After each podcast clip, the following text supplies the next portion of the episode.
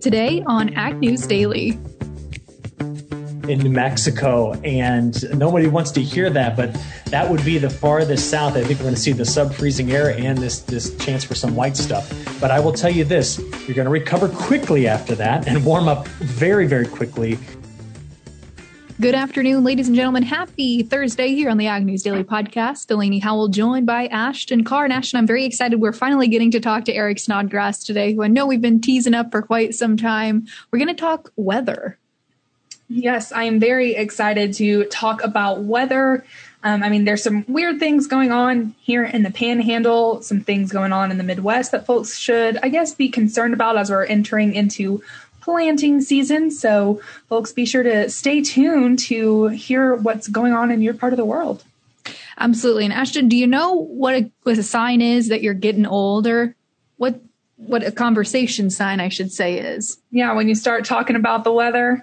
yeah, that's all I always think. Like I remember growing up, that that was going to be the signifier when I knew I was getting older is one, I would talk about the weather and two, I would talk about, you know, ailments or people dying. Cause I feel like that's just every time I see my grandma, that's what we talk about is people dying or people getting sick or people having issues. So that must be a sign, Ashton.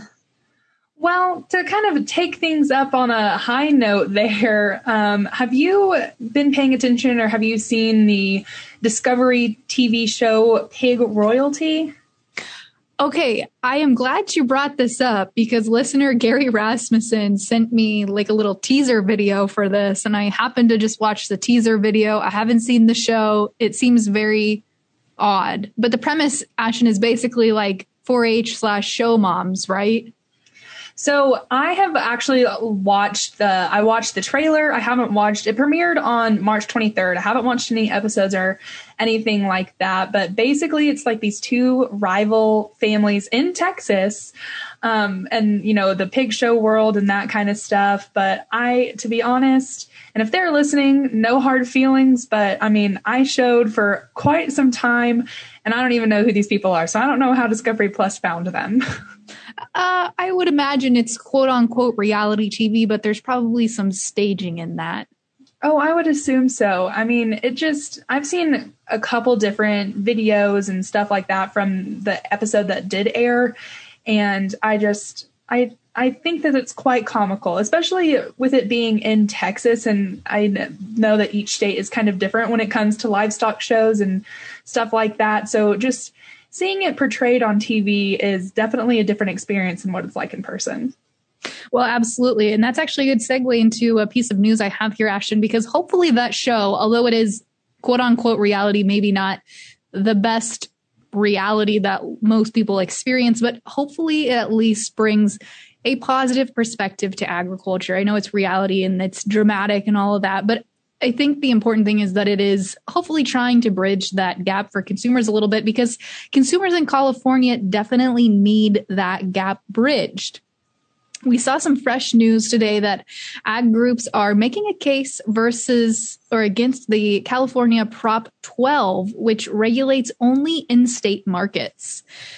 So all sides in a legal challenge to California's Proposition 12 laid out their cases during oral arguments in a federal court on Wednesday. Agriculture groups are arguing that the state's laws placing animal welfare restrictions on hog producers specifically who sell pork in the state violates the Commerce Clause by regulating hog producers in other states. And so this law currently requires hog producers to abide by certain regulations in order to sell pork in California. And this Prop 12 was passed by voters back in 2018 with 63% of votes supporting it. So now ag groups are coming forth and trying to turn the tables here and get this reversed. But uh, the law essentially forbids the sale of pork meat in California from hogs born of sows not housed in conformity with the law or like group housing group settings they can't be raised in confinement settings etc so i think this is a very timely piece of information when you consider that tv show coming out ashton Yes, I definitely think that this is really interesting. And I think that there's been kind of a development and now it's just kind of bubbling over. So I'm glad that you were able to keep an eye out on that, Delaney.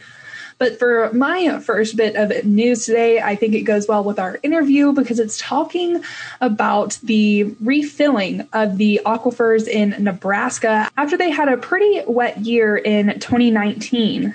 A report from the University of Nebraska Lincoln shows that irrigation wells across Nebraska had more water in them last year from record rainfall and historic flooding in 2019. Aaron Young, who is a geologist with the Nebraska Conservation Survey Division, says the excess moisture caused a significant rise in water levels and should alleviate water shortage concerns for irrigation. And as we go on to talk to Eric Snodgrass today, this seems like a bit of a good sign for the planting season. The 2020 groundwater level monitoring report showed 79% of the wells had an increase, with 55% recording a jump of over a foot.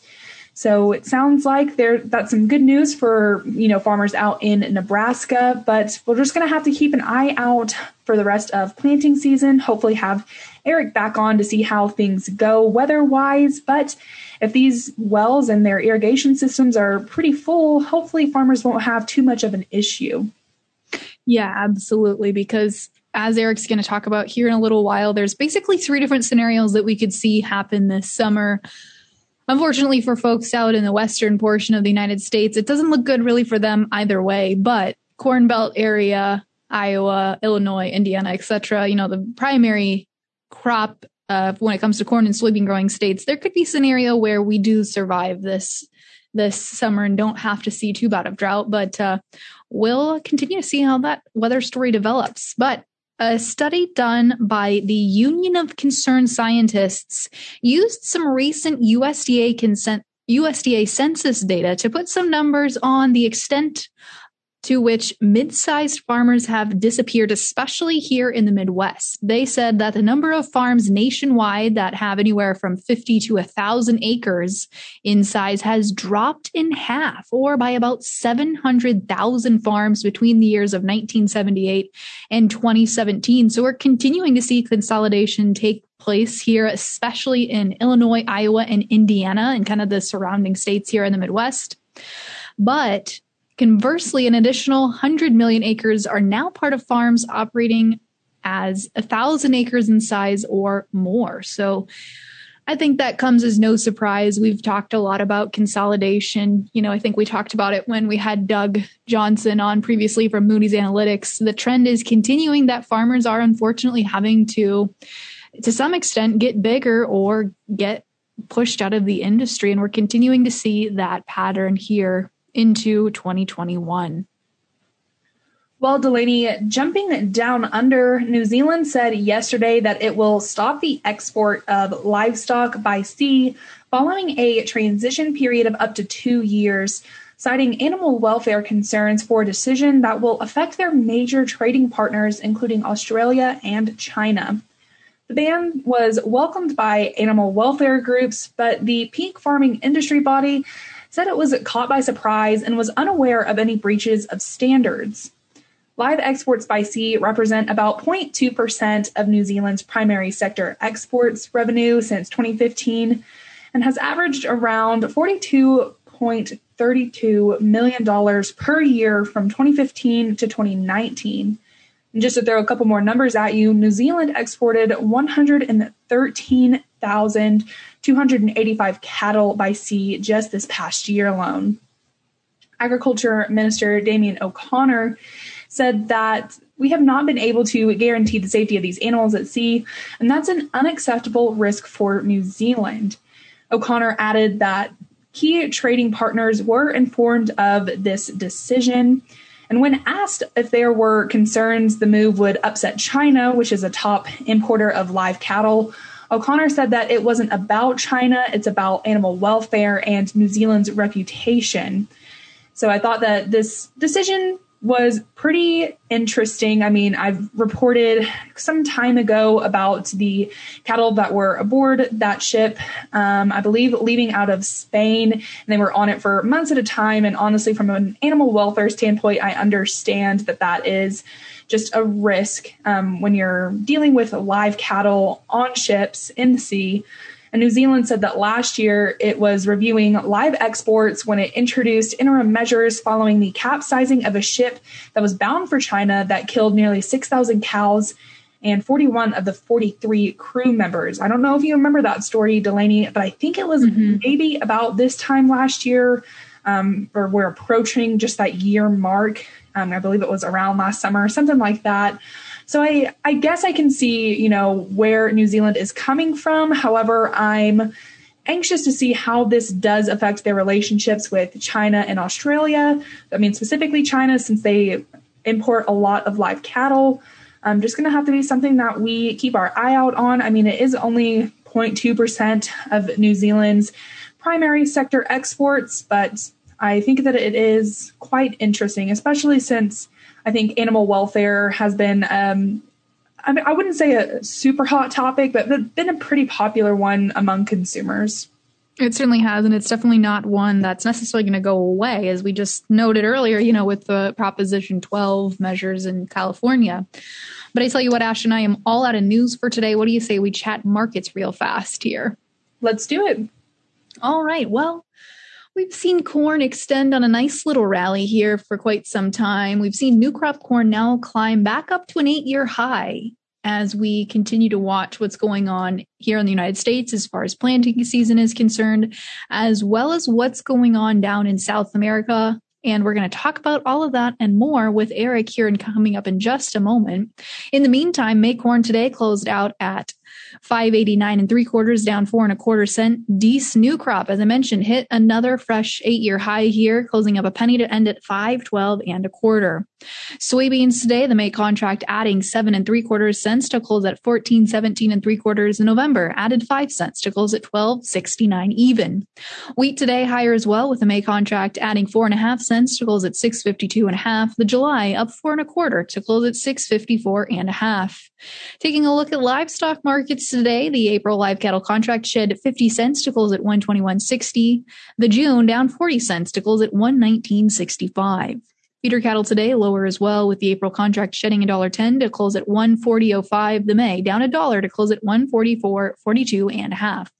And in lean hogs, weakness today as the April contract shed 20 cents to close at 103.40. The June down $3 to close at 104.70. And wrapping up the markets with the class 3 dairy milk futures. Mixed bag today as the April contract finished up 7 cents to close at 17.56. The May down 29 cents to close at 18.54. Without further ado, Ashton, let's turn it over to our conversation with Eric Snodgrass.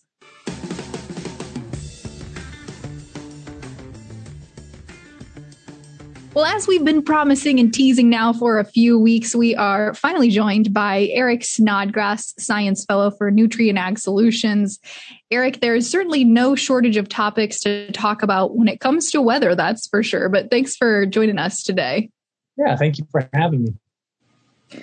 So, Eric, let's start out here with a little bit about your background before we get into the specifics of current weather patterns and what's going on here. You have had a variety of different roles, including your current role at Nutrien Ag Solutions, but walk us through a little bit about your background and how you study the the weather as related uh, from an agricultural perspective. Yeah, sure. So I was one of those rare people that actually picked a major and stuck with it in school. And uh, so I went through undergrad uh, then decided to go to grad school at University of Illinois. Then after that, um, I was uh, asked to stay on and join the faculty. So I taught for 13 years there, and along the way, I started a couple of small companies that focused on industry specific um, weather forecasting, specifically long range stuff. And um, I got very interested in ag forecasting in 2012. And I think it's pretty clear as to why that was a spectacular year. And it kind of made me aware of um, just how much um, you know uh, the, the, farming practices around the world hang on valid weather information. And so, with time, I started a, a company called Agrible with a group of, folks, and uh, Nutrien Ag Solutions acquired Agrible, and I, I, made the tough decision to leave the university and uh, and, and, join the private sector. And uh, it's been a great great time since doing that. So that just happened over the last couple of years here. Well, Eric, I'm glad that we finally were able to have you on because we have been talking a bit about weather. I mean, Delaney is like our in house weather girl. She's been reporting on it quite a bit here lately. So, why don't we just take a quick look as to kind of what's going on around the US. I mean, particularly as well as taking a deeper dive into what's going on in the Midwest, because a lot of folks are gearing up for planting season. And um, we've got some, I guess, tricky weather, I'll say, kind of going on right now. Yeah, we do. And and what's bad about it is, to be honest, a big section of the Midwest is relatively dry. I mean, if we had a dry stretch in April and then the temperatures were warm, we could have really gone aggressively after planting. So this is what's tough is that the temperatures are cool. We're still getting overnight low temperatures uh, now through, um, gosh, probably the 21st, 22nd, 23rd, where we're going to be running the risk of having an overnight frost. After that, the pattern breaks. But unfortunately, with the return of some warmer weather, we also return that Gulf moisture, and therefore our chances for precipitation pick back up again, which which just means that we're going to have our normal kind of spring planting issues when we think about what this might mean to, to getting this crop really going. But gosh, we really had an open opportunity here in the middle of the month of April, except for these cold temperatures that have come in. And I know it's got a lot of folks frustrated because of how warm and amazing like Easter weekend was, right? And we often think Easter weekend, the moment Easter's done, let's go after it. And uh, this was one of those years where it was kind of like ready, set, stop because of the cold weather that came in. Eric, I want to continue to talk about this as I'm based in Lubbock, and so a lot of folks here in the high plains are gearing up for cotton planting season. We are experiencing some cold weather today, and I think it's predicted that a couple of places higher up in the Texas panhandle are going to experience some freezes. Do you have any insight on how that might affect cotton planting as folks are preparing for that as well? You're right. And we can add another dimension to that. I mean, how many times so far in 2021 have you had a dust storm there in Lubbock as well? So that just tells you how dry it is to your west as well. So unfortunately, the coldest air is going to snake through the high plains. And so we could get a, a, a frost through Amarillo, maybe even farther south than that and uh, it's just putting kind of a, a, real damper on on getting that cotton crop started. Uh, so yeah, and, and please forgive me for having to tell you this, but when I look out there into next week, I do see starting on the 19th, moving through the 22nd, a pretty big high pressure cell that comes out of Alberta, Canada. And as it pushes through the south, it will butt up against the Rocky Mountains, run right down the high plains. And there's a chance for snow in the panhandles. There's a chance of snow um, in New Mexico. And nobody wants to hear that, but that would be the farthest south. I think we're going to see the sub freezing air and this, this chance for some white stuff. But I will tell you this, you're going to recover quickly after that and warm up very, very quickly. And with that, unfortunately, you down there in, in, in, that part of Texas are going to be watching every day the position of the dry line as the severe weather season resumes there in the high plains. Eric, I've got to admit, most of the weather nuances that I've shared on the podcast so far have been really garnered from your newsletter and some of the discussions that we've had. But you've been mentioning a lot in some of your commentary lately, talking about these weather patterns here longer term, because there are a couple different scenarios for what we see as far as the growing season here, extended growing season, I should say, here this summer into this fall as we head into harvest. And walk us through a little bit about those three different scenarios and, and primarily how the meridian line will impact that or could impact yeah. that. I love hearing you say that. Yeah, that, that, that's that's that's what we're going to be watching most carefully for is is which meridian that's our you know our north south running lines of longitude which meridian is going to be the preferred one for where the ridge will anchor during the summer now, over the last 40 years, it's been pretty far to the west, even west of like the 100th or 110th meridian, keeping all that heat in the mountains, keeping it very far to the west, which is why most of the last decade we have seen more wet summers with adequate rainfall for most of the Corn Belt uh, to do very well on yields. Uh, our risk of drought during those years has been limited to a few areas. I mean, we just think back to last year, the flash drought that happened in Iowa and Nebraska and pockets in Illinois, but sustained long-term drought. I mean, it's almost been a, a decade since we've seen that. And of course, that goes back to 2012. So, so here's the story. Um, the the ocean temperatures just off the west coast of the United States are cool right now. So tossing that word meridian in there again, we actually call that the negative phase of the Pacific meridional mode. And all it means is there's cold water lining from the Gulf of Alaska along the west coast of North America, then off the Baja of California. This is not La Nina. This is something different entirely. And historically, that colder weather there is uh, excuse me, the colder uh, ocean temperatures there are, are, are better correlated with risk of drought when you get into the central United States between, let's just call it Nebraska to Indiana, and the north south, uh, kind of put a cross here, right there in the section of the country. So th- th- that's going to be the, the the dominating factor. Now, there's a second piece to this, and the second piece is that right now across the United States, the deepest drought regions are actually currently in the Great Basin, in the southern plains, you know, kind of down there where, where you are, Ashton, and then also in the um, up in the Dakotas. So if the drought is already starting off west, does that allow the ridge to move west with it? Those are the competing factors. And uh, at this point, I can tell you that both of them uh, point toward a risk for drought this summer. My question will be Do we see the hot and dry setup east first? When I say east, I'm talking like over Illinois, and then shift west toward you know the front range of the Rocky Mountains as we go from June through July and August.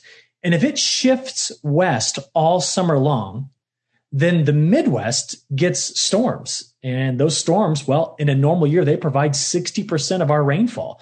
So it, it, it, could turn quickly away from me being worried every day about drought to me spending every day forecasting who's getting the thunderstorms and who's not. Uh, so yeah, it, it kind of balances a bit here on a knife edge, but those are the longer term features that a lot of us are watching. And those are the big ones at this point, which, which you were asking about. Eric, I want to take things to South America. I mean, like Delaney said, she's been talking a lot about weather based off of your newsletter and y'all's conversations. And a lot of that I feel like has been about South American weather. So can you just guide us through a quick look at to what's going on down there? Sure. So let's start far south first. Let's go to Argentina. Drought struggles mid-season, and then over the last uh, 15 to 20 days, they had some pretty big storms that rolled through.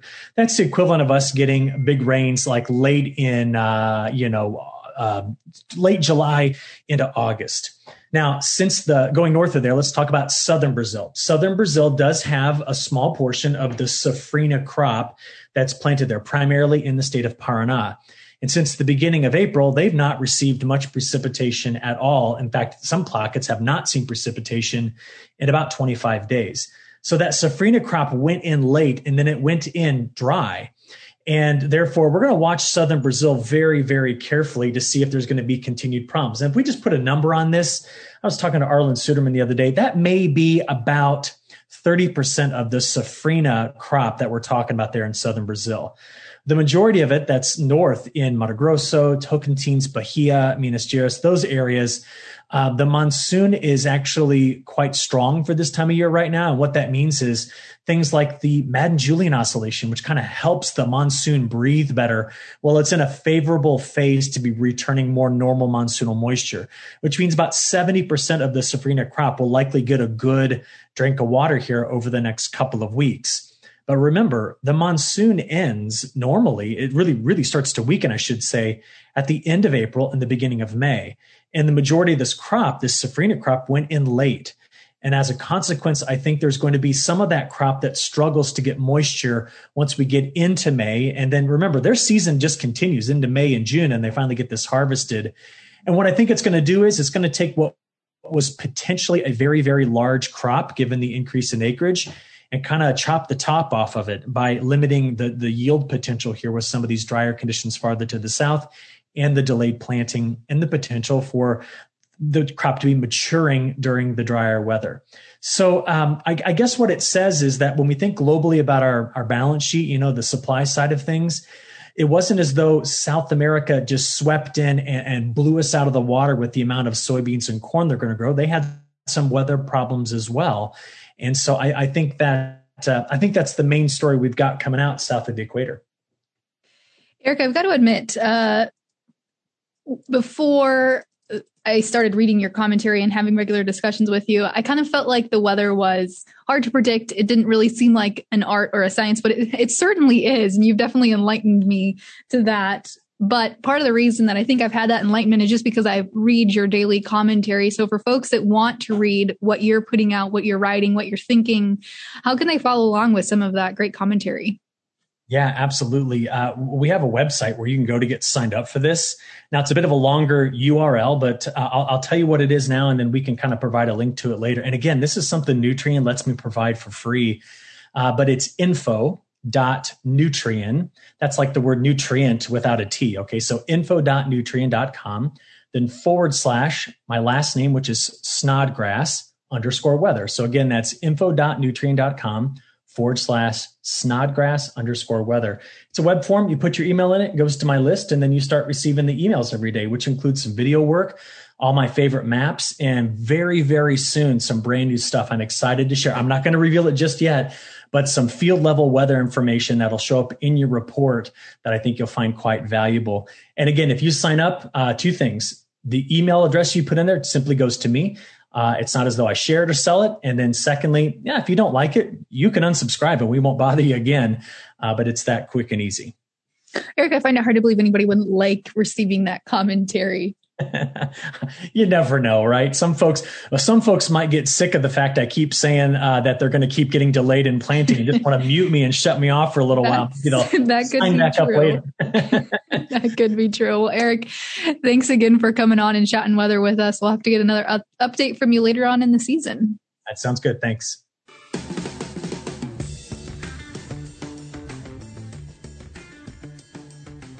Well, thanks again there to Eric for coming on and chatting weather with us. It was a lot more exciting than I really anticipated, Delaney, because like you said there at the beginning of the podcast, whenever I think of, you know, older people and what they talk about, it tends to be weather. So it was surprisingly a great conversation today.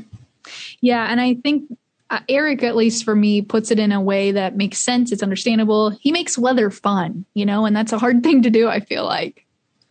I definitely agree there, Delaney. But folks, we only have one more fun interview for this week. Tomorrow we're featuring another 30 under 30 interview. So folks, be sure to tune into that at agnewsdaily.com or wherever you get your podcast. Don't forget to subscribe as well so you never miss a beat here on the Ag News Daily podcast. But with that, Delaney, should we let the people go? Let's let them go.